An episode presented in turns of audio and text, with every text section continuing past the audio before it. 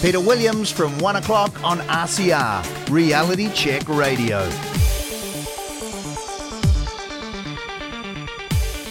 It is a Friday afternoon on Reality Check Radio, and an absolute pleasure now to welcome my next guest. He is Bruce Powell, who is, I suspect, an otherwise uh, normal gentleman, except that he is 105 years old. He might be now the oldest man, the oldest living man in New Zealand. I don't know whether that's true or not, but Bruce, welcome to Reality Check Radio. And by the sounds of things, you are in very rude health at your rather, with all due respect, your rather advanced age. Well, I'm in good health. I don't know about rude health. I'm not sure about that. so you uh, do, do, you know whether in no, fact no, I'm fine. I'm I'm in good order. Yes. Very good. Do you yeah. know in fact whether you're the, you are the oldest man in New Zealand? Well, uh, I, uh, uh, when you you've got to qualify this, uh, am I the oldest person with some marbles and driving a car and looking after yourself, sort of thing? I'm sure there's older people in care suites and things like that are being looked after, but I'm not so sure whether. I mean, well, I'm I've got my fingers inverted for normal. I, I consider I'm sort of fairly normal in that I'm capable of doing everything to look after myself, living in a an um, retirement village of individual uh, care, you know, looking after myself and cooking and driving and all that sort of thing. So I, if that is bracketed in, I'm probably right up there with the oldest. Yes. Mm. You say you're driving. How often do you have to take a take a test to maintain your license? Uh, every other year. I'm I'm okay till May next year.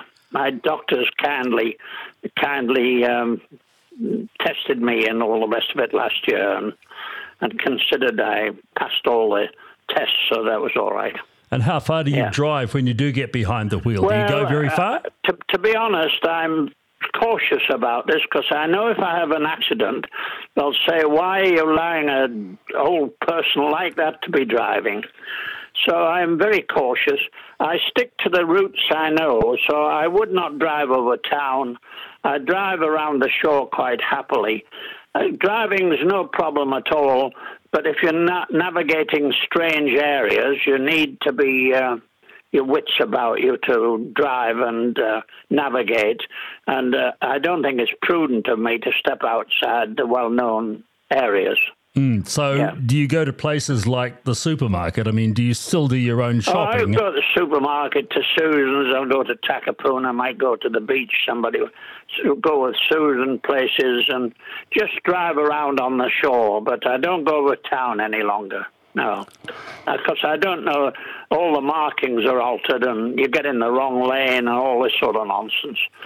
So, uh, although I claim to be normal, I, I'm sure that my mental alertness probably isn't the same I was when I was about uh, 50 or something like that. Indeed. All right, Bruce, let's find right. out a little about your a little about your 105 years on this planet. Right. I, I detect an English accent there, so you were you were born in the old country, I take it, were you? I was born in Middlesbrough in Yorkshire, which is a steel town, and uh, my father was a steelworks manager there. Uh, Middlesbrough used to be a quiet little village. It was called Middlesbrough because it was the middle walk between Whitby and York that the monks used to walk in. They called it Middlesbrough, hence the middle bit. Um, anyway, in 1840, paralleling New Zealand, they discovered iron ore in the Cleveland Hills, and there was a deep water port quite close by. So uh, the steelwork industry developed several steel plants, grew around the town, and um, it, it, grew like topsy, just like New Zealand did. It was, and in fact, a lot of Irish labourers came and set up the steelworks, which was interesting. Mm. Uh, yes, so Dad was a coke oven manager. Um, Middlesbrough, although uh, sounding industrial, uh, has uh, got a beautiful coastline uh, and also beautiful hinterland, the the Wensleydales and all the rest of it, steeped in history and um, uh, a great area to live in, actually. But if you get out of the slums of the town, but the slums are being cleared up a bit now. Anyway, is that enough about the beginnings? Indeed, I was going to going to say you were born in the year that uh, the First World War ended. Have you been Well, Have you been back to uh, uh, the- Middlesbrough much? Uh, say again? Have you been back to Middlesbrough much in the time since you left? Well, I used to in the early days, but most of my family have died off now. My brother and sis- my sister and two brothers have died, and um, parents, of course, long gone. Um, so there's um, cousins and all that sort of gone. So we're just into the second generation. Uh, my daughter Susan is going to do a bit of a tour of England. She's going to a wedding there in September and doing a tour of rallies in England so in Scotland. So, um, but uh, I, I used to go back because my son is living in Wales. So I, I used to go back fairly frequently, certainly when my family were alive. Um, but I haven't been back for a few years now, so no, no real desire to go travelling back anyway. So did It's you a horrible journey. did you move uh, further south then from, from Yorkshire down down into the Midlands or even yeah, further well, south than that? Um, uh, first of all, yeah, um, where, where I go? Well, uh, uh, I was born in 1918, May, and the war went on, of course, till November. And the date of my birth, the Germans made a great big push to try and win the war before the Americans came in, and they and nearly got to Paris, but the new divisions came in and stopped them. And after that, the Germans were never quite the same. So now, having got that off my chest, uh, we move into the pre-war years of depressions and disarmament, and then we get to the stage of Adolf Hitler, who's you know running rampant in in, in Europe. And uh, Winston Churchill, of course, is our great savior. He was pushing them to rearm and all the rest of it. And in 1937, with, with these war clouds gathering, I saw a propaganda film uh, of airplanes coming over bombing this city. And it said, for the want of the aircraft, uh, for anti aircraft units, the um, city was bombed. Young men go and join the anti aircraft units. So I went up the recruiting office the next day with a fit of patriotism. And I got there, and the guy said, Oh, we don't have any of those sort of things here. He said, uh, You could join a coastal defense unit, they've got guns. I said, Well, I don't know whether they'd shoot down aeroplanes, but perhaps. So I joined this coastal defense unit. And uh, in the Munich crisis, we were called up to, to defend the River Tees. Um, and then uh, he came back, peace in our town, and I was demobbed. Oh, by the way, I'd, I'd uh, left school by this time and uh, I was an apprentice electrician. Um, I wasn't very clever at school because I was left handed and uh, had poor eyesight. And uh, in their wisdom, they used to put the inkwells on the right hand side of the desk and they gave you steel nib pens. So you put dip your pen in the ink and, and start writing across, uh, drop ink on the uh, paper as you went by, and then scruffed it with your hand on the way back, and you get belted for untidy work. Um, those were the days of canes and straps and all the rest of it. Um, anyway, when the war got a bit nearer, I went and joined the regular army, and uh, I, when the uh, war started, we, we all the reservists were called up. We used to pilot them around to schools and all the rest of it. And I, I think about seven or eight days after the war started, I was posted to a cavalry unit that had just been mechanized. They had these Mark Six five-ton tanks and and um, Bren gun carriers. And we uh, went to France uh, by the 15th. We went to Bristol. And uh, by the way, they asked me, could you drive a tank? Because we haven't got any drivers. They're all ex horsemen. And I said, Well, I've never driven a tank, but uh, I don't mind a motorbike or a car. I've got a license. Or a truck, I'll drive that. So they gave me a motorbike, and my job was when I was going from Colchester, Aldershot, was to uh, help any vehicle that had lost its tracks. Not that I knew the first thing about tanks, but I started to learn a bit quickly. Yes. So then we went over to France, and uh, I was in France for the whole of the phony war. And then just before the invasion, we were stationed at Vimy Ridge, and we moved to the Belgian frontier about to move, and I went down with meningitis. Oh, and gosh. finished up in a hospital in Dieppe. And thanks to the May and Baker 693, which was the first, I understand, of the antibiotics, was uh, was it, it was developed in 1938 and made available to the armed forces. And the nursing sister there said to us, "You're the luckiest guys in the world. You've got this. Without it, you'd have all been dead." So we got the first M and B six nine three tablets, which interestingly, uh, at the Tehran conference, Churchill got pneumonia and he was treated with M and B six nine three. Anyway, don't let me talk too much. You Well, I, I was going to say, questions. because of the meningitis, Bruce, did you actually see action? Did you did you get- Well, get, put no, that tank uh, up to the front? Right, okay. Well, because of the meningitis, although the regiment went up through Belgium and uh, did a tremendous job uh, and suffered casualties, I was put in a hospital ship because they, they emptied the hospital ship uh, hospital to bring in the casualties, and we were shipped back to the UK. So I missed Dunkirk by a whisper.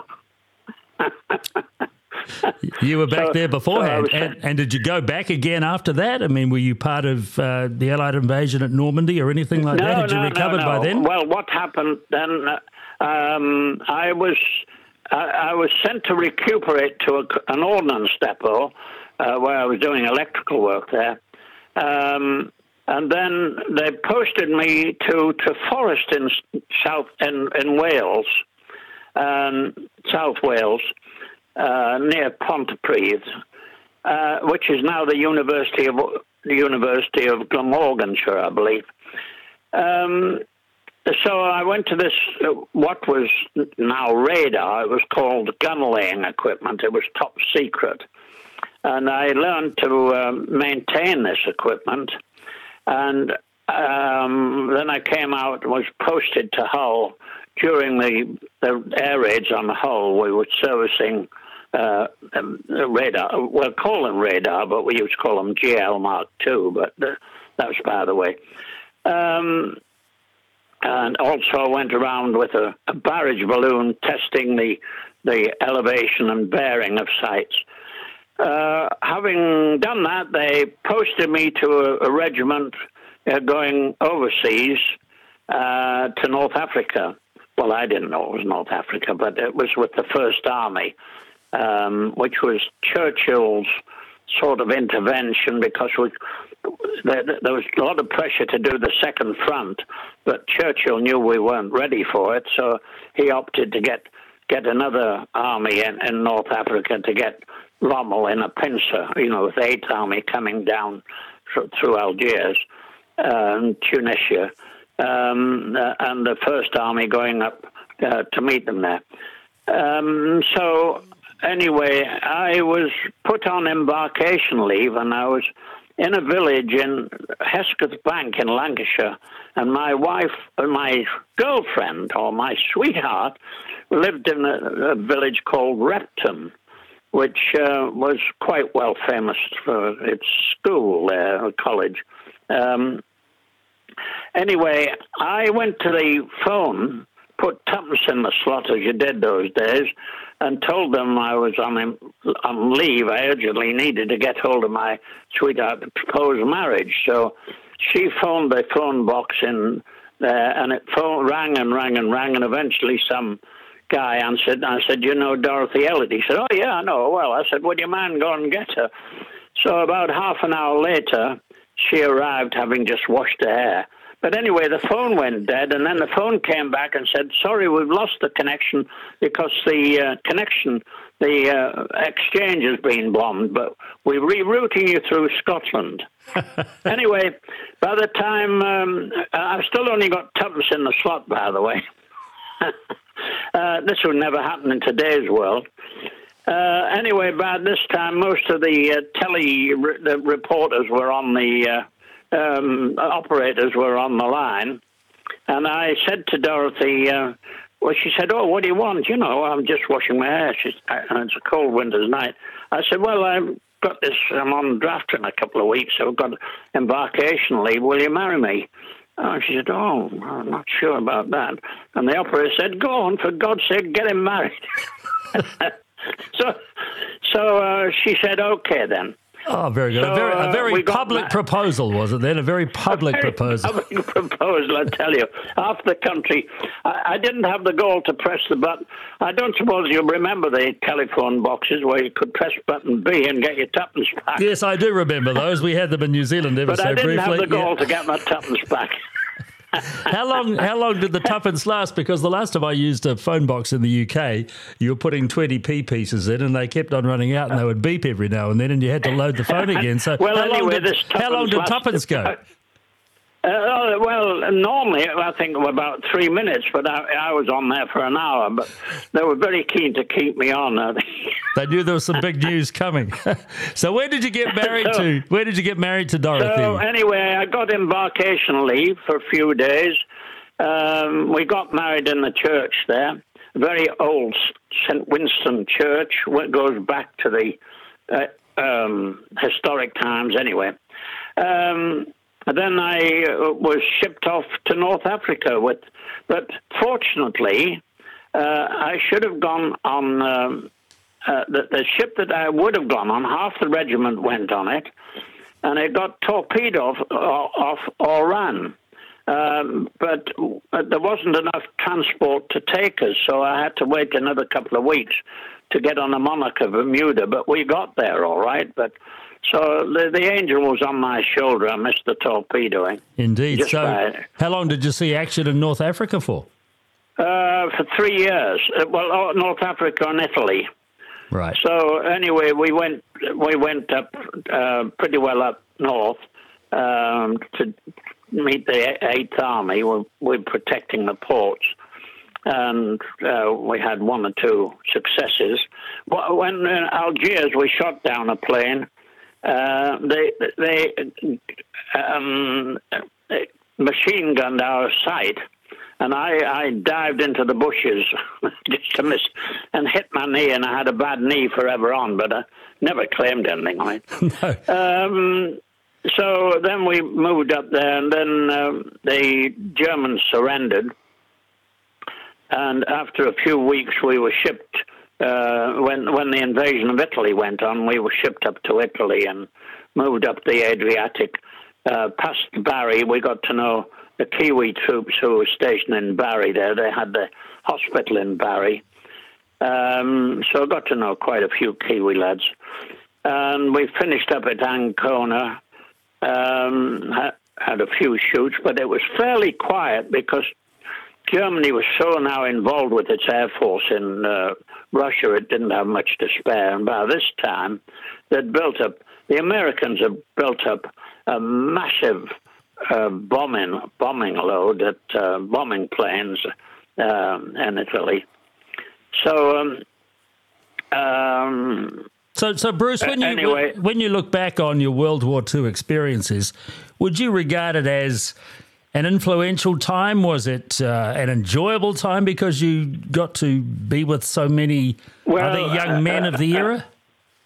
Well, I was for. for I mean, for the first eight months in in uh, France, that was called the phony war, and, and we had a, the exchange rate was incredible. We had three hundred francs to the pound, so uh, we we lived in cafes and all the rest of it. We lived like kings in uh, the, the the French army were paid in I don't know uh, a franc a day or something like this.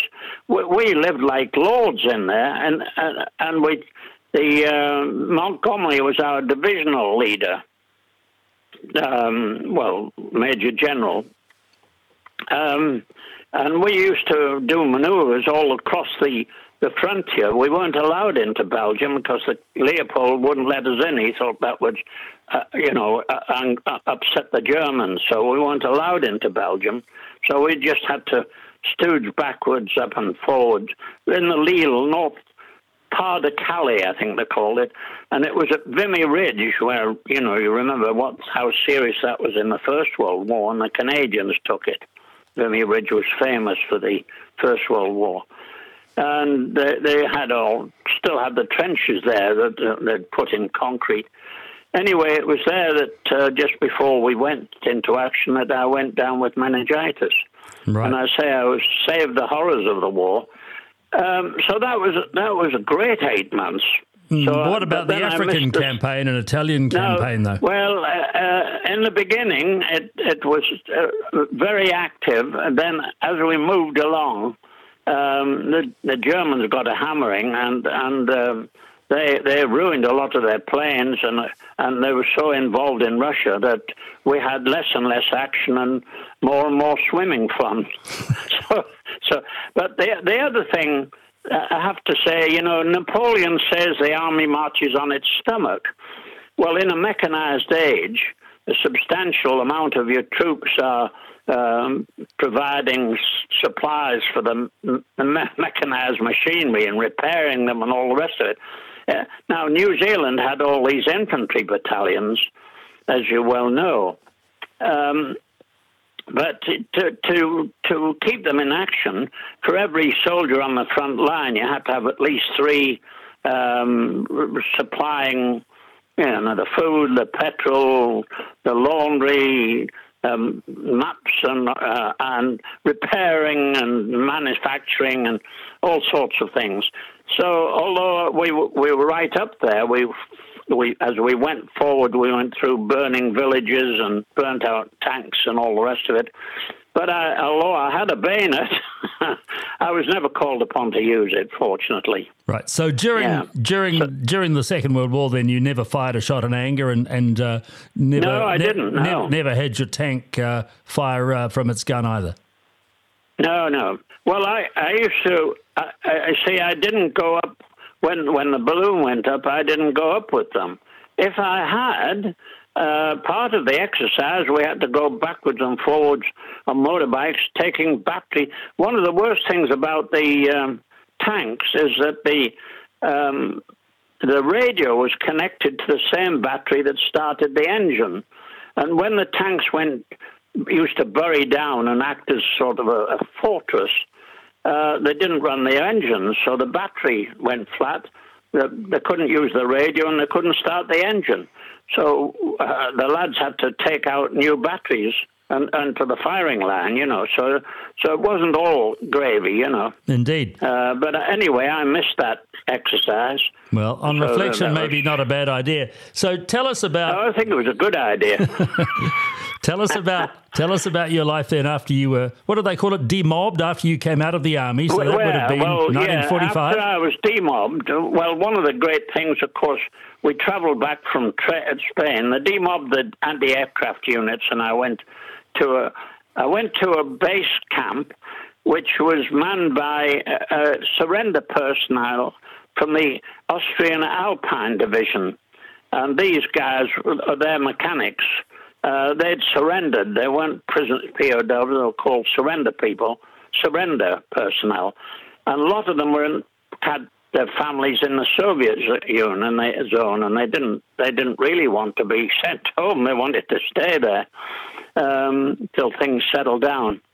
So they were really great guys. They uh, they used to sing to us and all the rest of it.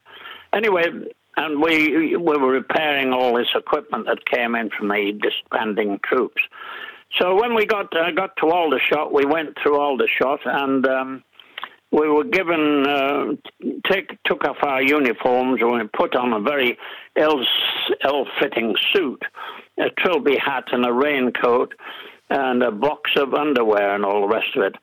And then we came out, all these guys looking ill fitted, got on a train to London, and we disappeared. And when I arrived, my wife by this time had hired a flat for us. She'd been collecting furniture. And uh, when I knocked at the door, she opened it. She got the shock of her life. She said, "Well, the first time, never seen me in civvies, but uh, once she looked at this awful suit. First thing we're doing tomorrow, we're going to town to get you a new suit." so did you did you set, settle in London after the war then? Uh, well, we we decided my family lived up north and her family lived up in Derbyshire. Uh, so we said, well, we we can do anything. Where do you want to go? She said, I want to go and live in London.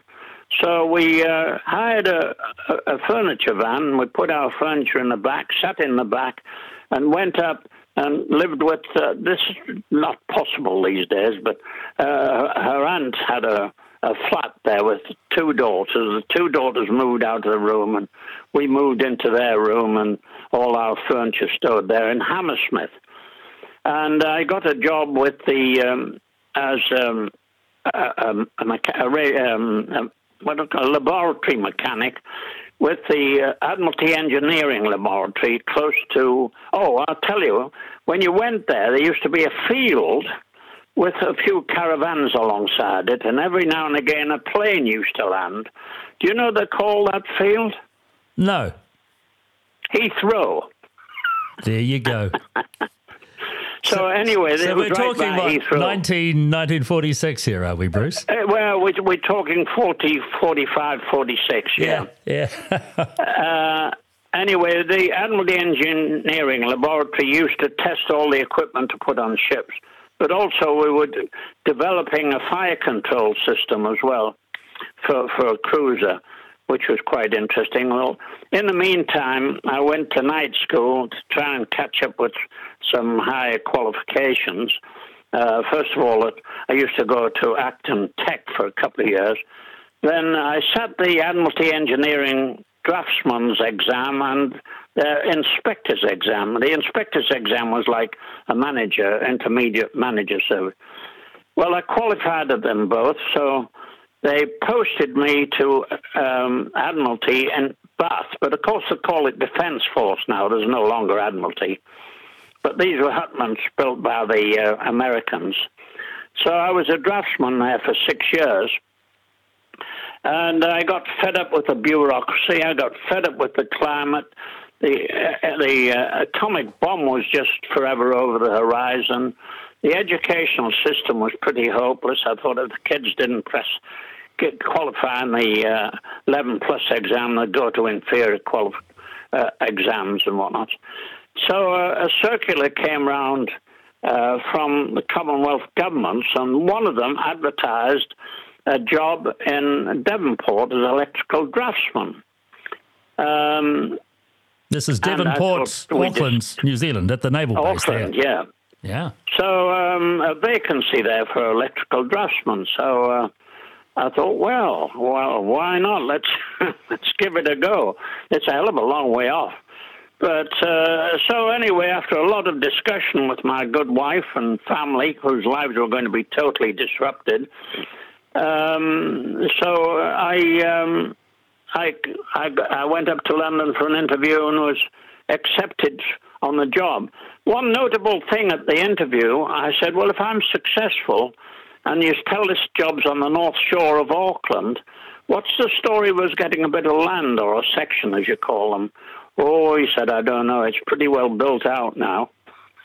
1945 when it was about 2,000 on it. Yeah, that's right. No such thing as a harbour bridge. So, did you no, live no in harbour bridge by then? Did you live in Devonport Village when you first came out here? Uh, no, they they part of the deal was they would provide us a house to rent as long as we needed it, and uh, this was. Uh, right on Shoal Bay, you know Jutland Road, Marsden Street, the, the new, brand new naval housing down there. Vaguely know the area. So we had yes. this lovely, eh? I vaguely know the area. Yes. Yeah, well, we had this lovely new house with a quarter acre section, and it went down on straight onto Shoal Bay. So we had a nice little boat anchored there, and over the road was Hauraki Primary School, brand new primary school, and a scout dan.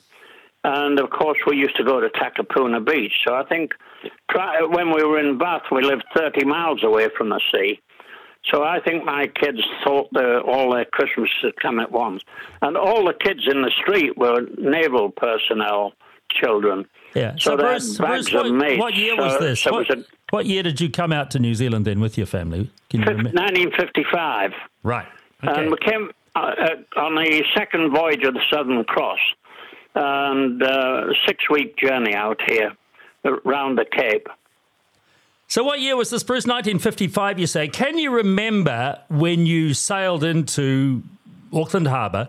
Can you remember thinking, hmm, I'm a long way from home. I might not ever go back to the UK to live? Did you did you think that you were going to be in New Zealand for life at that stage? Well, a correction here. We sailed into Wellington Harbour. oh, I see. Yes. And it was the worst day they ever had. There was a howling gale. Well, it's always rains in Wellington, but a howling gale, rain slashing down.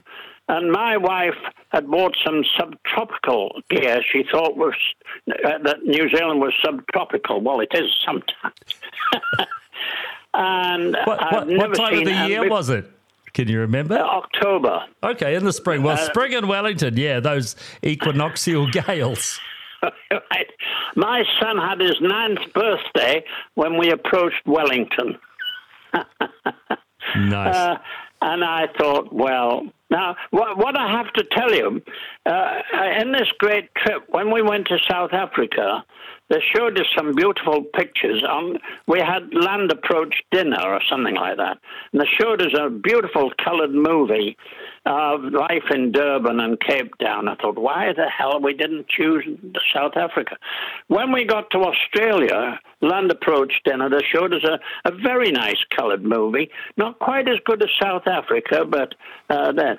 When we got to approach New Zealand, the land approach, they showed us a black and white movie with uh, bull, uh, bullock carts drawing carts along and corrugated iron roofs.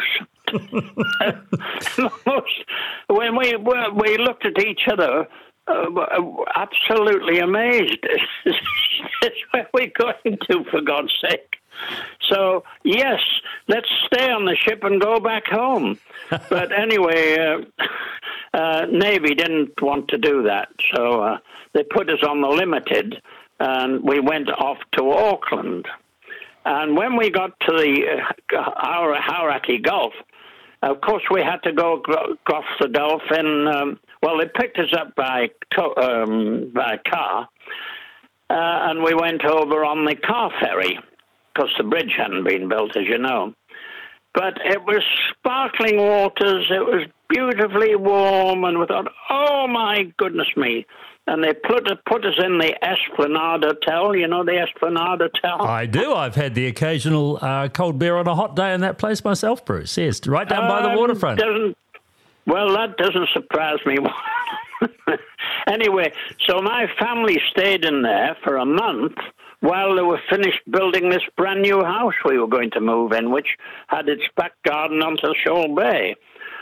So, um, yes, so just a short walk along the dockyard, and um, I immediately loved the job because it, it, you you were a design draftsman, but we did all trials and tests and all, uh, anything that was required, we had to do it.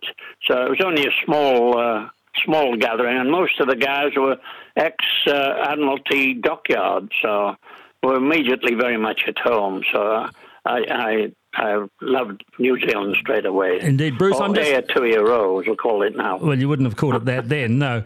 Uh, I'm just trying to do No, some no, no, no. calculations. Uh, you would have been, what, 37, 38 years of age when you arrived in New Zealand with your That's young right, family yep. yeah, to take on this job. How long did you stay in that job at the Naval Dockyards?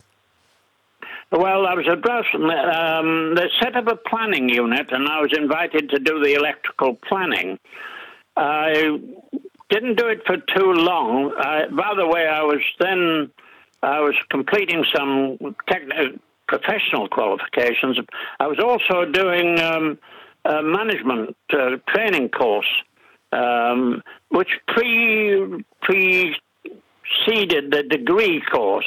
It was a diploma course run by the um, uh, Institute of Management. And so I got a diploma in industrial management, and then I I did some teaching at Seddon Tech and Westlake um, after I was qualified, and also part time. And also, one year I was brave enough to sit the exam and had to mark 500 papers, but I didn't repeat that again. so then uh, I had electrical registration, and I was put in charge of the electrical shop and supply systems for about three years. Then um, the vacancy for leading the planning came. I became the senior planner, and I introduced critical path planning um, with with RCL. We, we we used to go uh, to the Coltex house, which used to run the Herald's uh, printing. They had this uh, whacking great machine in there, you know, like the old old computers they had, 33k of memory, I think, or something. Uh, and after 12 o'clock, after the paper had been put to bed, we used to go and do our runs there. But the critical path also, we would have resources added to it. So we did the first writ of refit of long refit of Otago. Are you there? I am indeed. Yes, I'm. I'm fascinated. So uh, the, we're the, fading the here again. Well, let me see if I can swap over again. Uh, are you there? I'm here, Bruce. Yes. the, uh, I might have to get a third phone. This these phones seem pretty hopeless. I don't know. God, I've got another phone. Ah, just as well. We're all, Um, they're all on the same line, though. That's that's yeah. encouraging. I'm uh, I'm amused that your landline is obviously not connected to your phone, so you've got those uh, those those, uh, those phones that you got handsets. Yeah, have they? well, there were Yeah. new phones. Phones are the, the Panasonic. This is an older phone, but uh, let's hope it'll last up a bit then. Yeah. How many? Oh, okay, How many um, handsets have you got on the phone, Bruce? Uh, three. Okay. Maybe we should have Well, called you on your mobile. I thought I'd call you on. at reasonable distances, so for convenience. Yeah, I, I thought I'd call you on your landline because it would be a lot more reliable than calling you on a mobile. But maybe I was wrong. But however, we can we can Well, carry on. anyway, we did this refit on time and um, on, on on cost, so that was pretty good. So we repeated it with Taranaki. Um, anyway, when when Mr. I, I'd built. By the way, I'd um, in the meantime, I'd, we built the family built our house at Glenfield because we thought it was time to move away. After eight years, the kids who are now gone through intermediate and now are at Westlake. So we bought this section at Glenfield and decided we would build ourselves. So I did the drawings for it and the specs. These days you could do it, but not nowadays. You've got to be qualified as a builder and all the rest of it. Um, so we built, the, and I used to have a little standard eight, which had a, an aluminium head, and if you pressed it too hard, it used to blow the gasket. Um, so I used to call in. I took the seats out, and I used to call in the timber yard at the in Wairau Road, and uh, went up every night. I used to collect a load of timber and take it up the hill.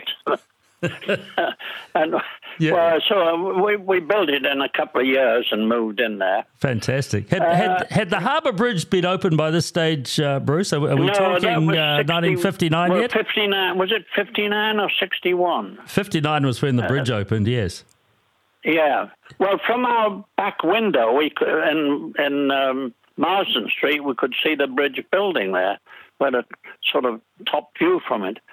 Anyway, um, when when Muldoon brought out the pension, Susan was wanting to build a house. They'd bought a section in Beach Haven. She wanted to build a house, and would I do it? This is your daughter. and uh, I was getting a bit tired of the the the the dockyard was getting a bit changing and with times. I decided when Muldoon brought out his pension, I thought, well, why not? Why don't why don't I go and build Susan's house? And uh, so um, that's what I did. I when I was 61 years old, and I thought getting pretty old for the job, so. so so, we're, we're, talking the uh, late we- 1970s. You finally left left the dockyards there. Yeah, this- uh, what day was that? We're into 1980s now, aren't we? Well, you said you were born in Yeah. 1918, so in Yeah, well, I 1979 you would have been 60, was- 61. Yeah. Yeah, I was 61, yeah.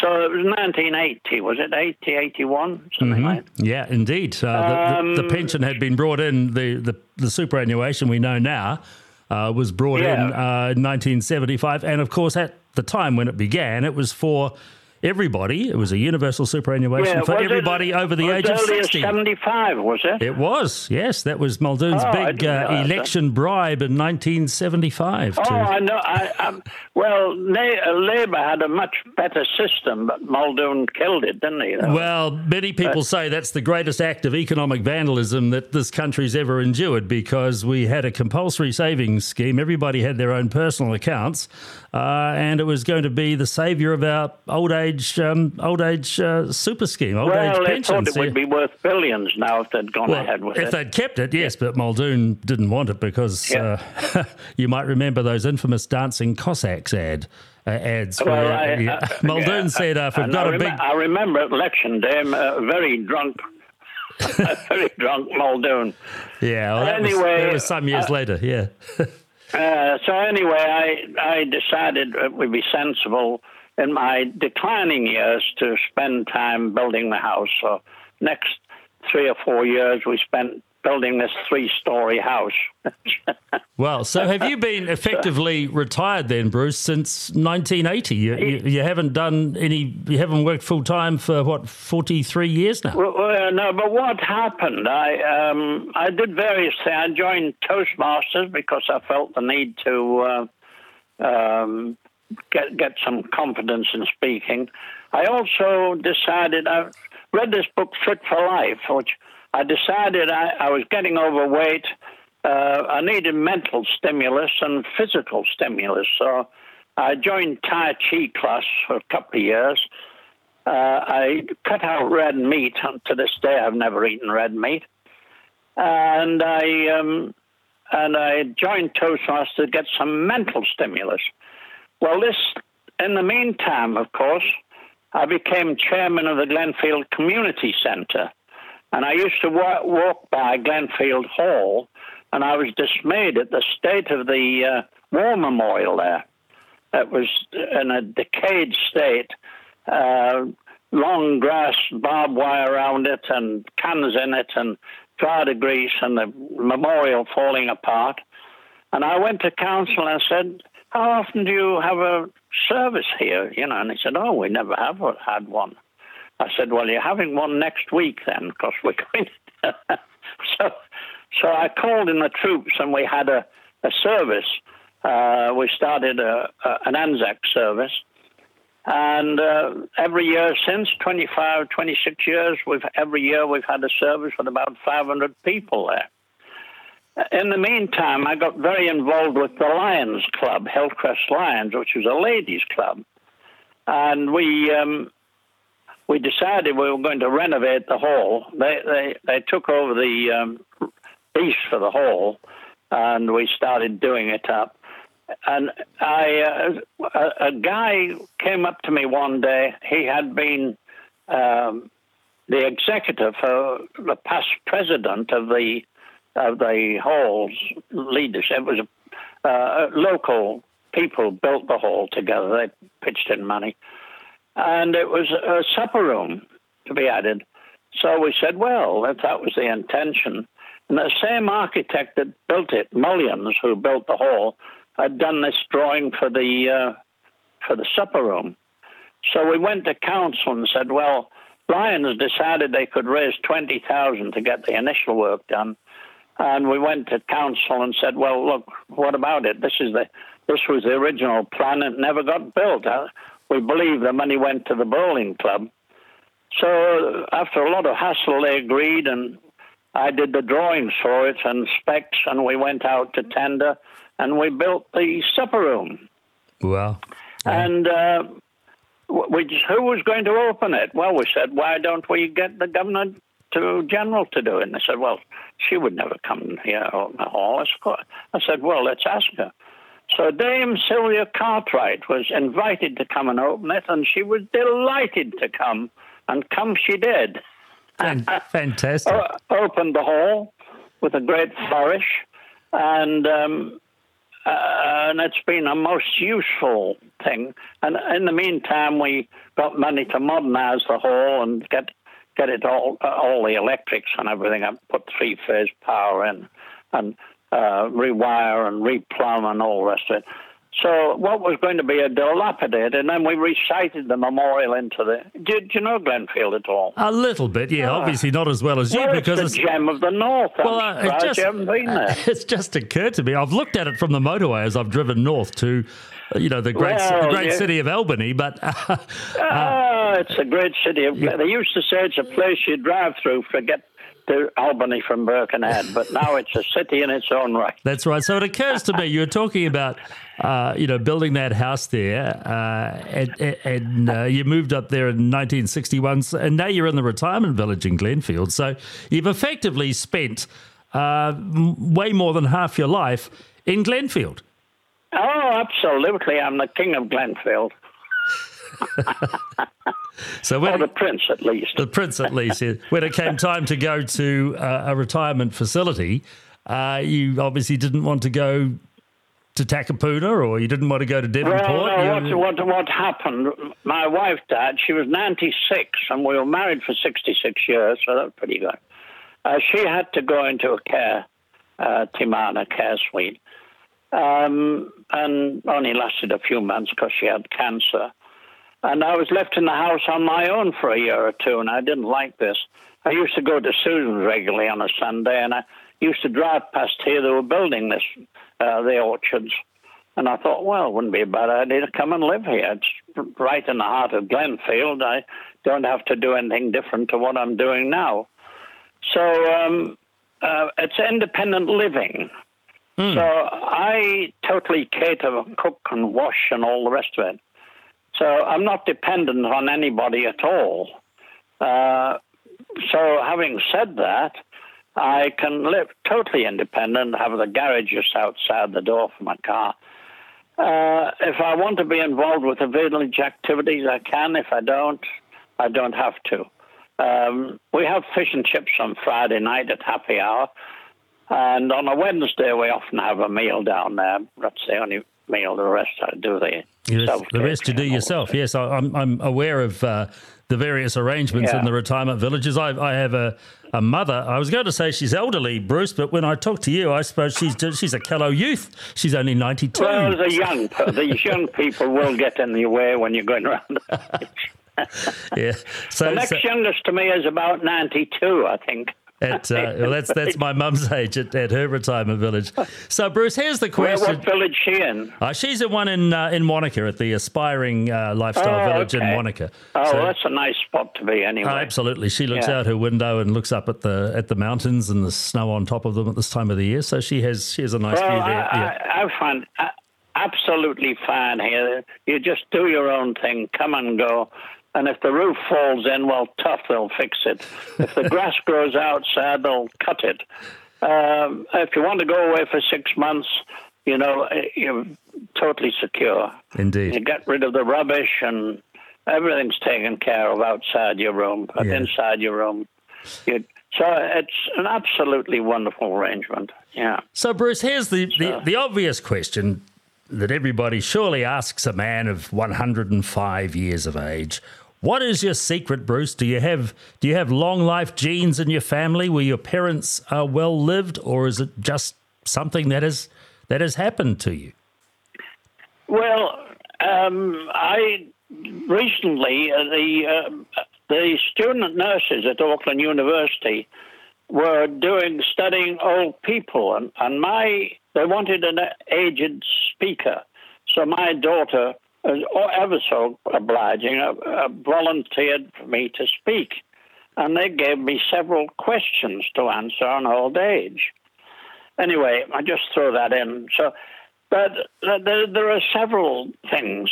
There's first of all being born in the right generation when you have superb doctors and surgeons who know exactly what to do with your body and your health.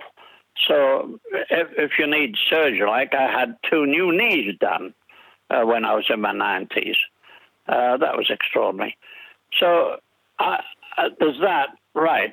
Um, I believe I have a very good diet. That, uh, I was strongly into exercising for many years. I don't exercise as much as I did, but I, I do make a point of doing some exercising, walking every day. Um, uh, also, I think, well, I, I think there's three things.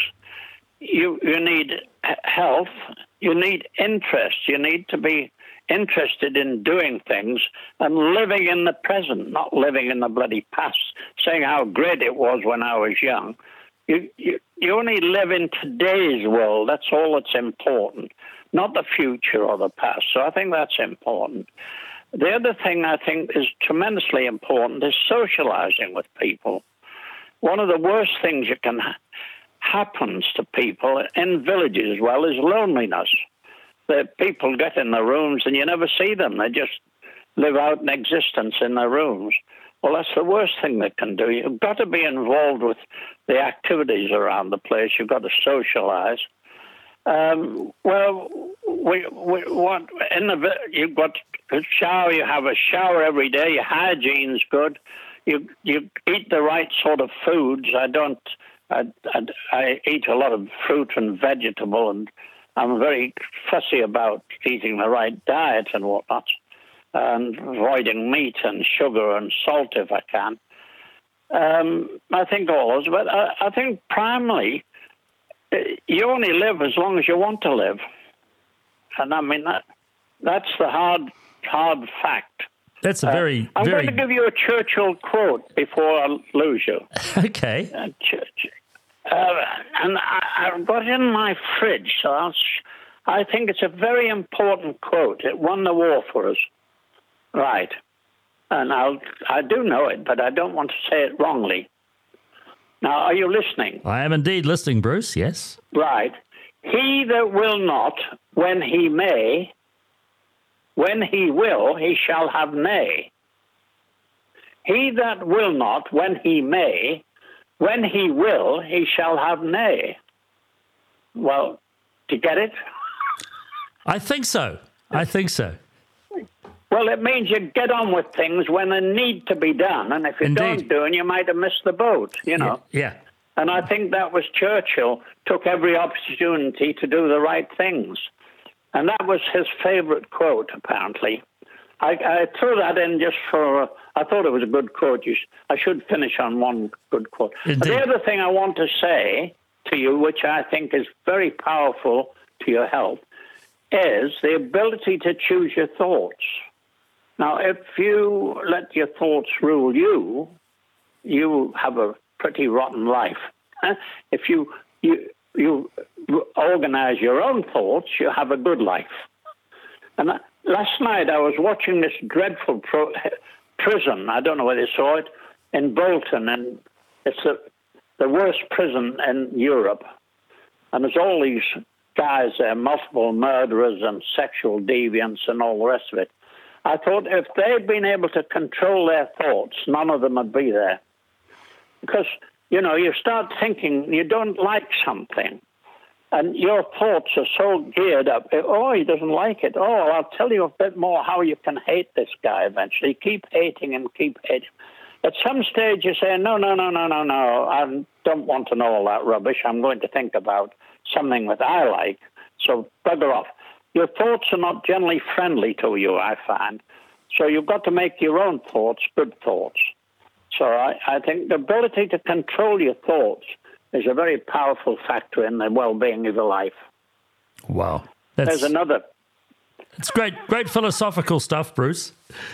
I, I understand that you're you're quite the entertainer around the village. Do you get you get called upon to give talks of inspiration to your your well, fellow villagers or other villagers? No, no. They, what is it? A prophet is not without honor, save where he lives. you're not a prophet, and you're not not in your own village. You're not. Okay. So tell you, me, you can be invited elsewhere. Yes. this might sound yes. this might sound a ridiculous question to a man who's 105 years of age, but do you have do you have ambitions? Oh yeah, to keep breathing. as long as it may take. Yes. I think you live as long as you want to. I mean, people who die, a lot of them want to die. You know, life's not worth it. They're riddled with disease and illness and ill health and God knows what else. Yeah. know. And you've But, been you've been uh, I lucky mean, through your life. concerned. Generally, have you? You, Eh? you? You've been lucky through your life. You've never been, apart from the meningitis and the war, you've never been afflicted by anything serious. No, no. Well, apart from surgery on my knees and, uh, uh, well, and uh, I've had one or two hernias through carting bricks around in the building. But you've, But I- you've avoided the dreaded big C, have you? That's the uh, that's the I didn't thing. even get COVID, which is strange. Everybody else around me got COVID, but I didn't. So I just think that's strange. Well, not Um, necessarily. It's diet. It's uh, it's good health. It's exercise, as you say. It's plenty of sleep. It's maybe just Yeah, keeping well, a bit to yeah, yourself. well, that's the other thing. I think sleep's tremendously important. I, I get my quarter of sleep. Um, and I, think living in the present is very important. If, if you're hankering for the past all the time, then I'd, I'd, I'm not sure I'm keen on. I think uh, you today is a present to you. You can do something about today. You can change things and alter things. Uh, but if you're living in the past, you can't do it. And the future's a mystery. You can't do anything about. Well, I suppose you can influence the future by what you do today, I suppose, but not. The, the, um, the, the other thing that people uh, um, like talk about projecting. Um, what will it be like in 10 years' time based on what we know today and what it'll be like in 10 years' time? Uh, you can't project from today because you don't know what it's going to be like in five years' time. I mean, we've got this AI coming in. What what life's going to be like in five years' time, and you project from there. I don't know. Well, I mean, we could just think back 15 years, couldn't we? Think back to, well, it's a little bit Oh, longer than that that um, now. Think back before we had things like smartphones. The But remember life before the iPhone, Bruce? Oh well, I mean, I remember. I remember before the car. Pretty well. Uh, Well, we used to run in the street if a car went by. It was all horse-run traffic. Yeah. Yeah, and if an aeroplane flew overhead, gosh, uh, uh, uh, you know, a two-wing biplane goes goes by, and Yeah. uh, no, that's high tech. All right. Well, here's a very Um, che- here's a very cheeky question for you in in 2023, Bruce. Has the climate Right. changed much over the last 105 years? You reckon?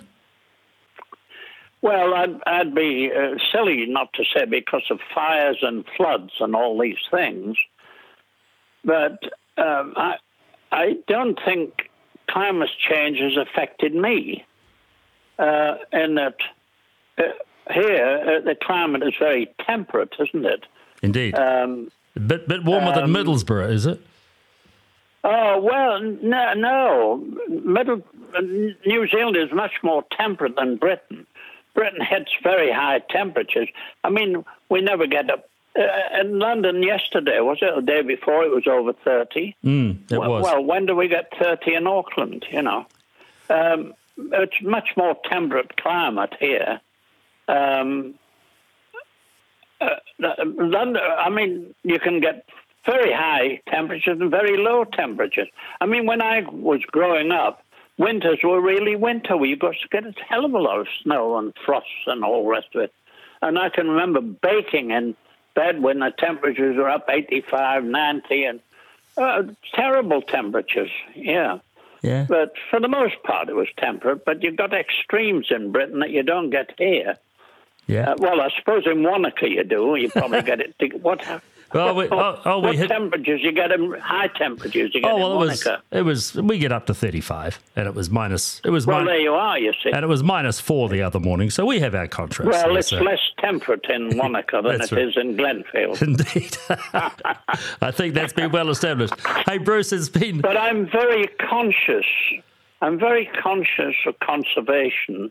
Uh, I, I feel we're not doing enough to um, uh, help the climate change. I think Um, I am on a committee uh, which is meeting, would have been meeting tomorrow if I wasn't something else on. Uh, we're setting up a committee to look into uh, pre- conservation of energy and water and all the rest of it. Very good. And disposal of rubbish. Um, so there is a degree of consciousness, but not a great degree. Well, you know, you see, people still go great distances in planes, and you talk to anybody that's planning a, a trip to Britain or planning a trip to Honolulu or something. No, nobody is sacrificing their lives uh, for climate change. Talk to anybody; they're all on the the move, going somewhere, driving and hop in the car tomorrow, no difficulty, and travel a few hundred miles or something, no problem. We, Yes. we don't, we haven't attempted to do anything about letting the climate change interfere with our lives. We're doing just carry on on exactly as we've always carried on. Indeed. And I'm conscious that we, we're really not doing enough to. Uh, I know our contribution is pretty small, small in the in the world affairs, but uh, one and one make two, I suppose. Hey, Bruce, it's been an absolute pleasure talking with you. Gosh, we've been chatting for uh, about an hour or so. I, I really appreciate uh, an hour's worth of your time on an afternoon. Um, ple- a pleasure talking to you, old chap. pleasure talking. Okay, and our very best Um, wishes, our very best wishes for the future. That's the that's the least we can say much. to We'll a man who's chat when I'm 105. 106. Oh, I think that'd be a great idea. Book me in. Very good. Thank you, Bruce. Okay. Cheers, and thanks, Peter. Bye. Thanks for tuning in to RCR, Reality Check Radio. If you like what you're listening to, or even better, if you don't agree with what you're listening to, then get in touch with us now. You can text us with your message to 2057, that's 2057. Or if you'd rather email us, you can at inbox at realitycheck.radio. We would love to hear from you, so get in touch with us now.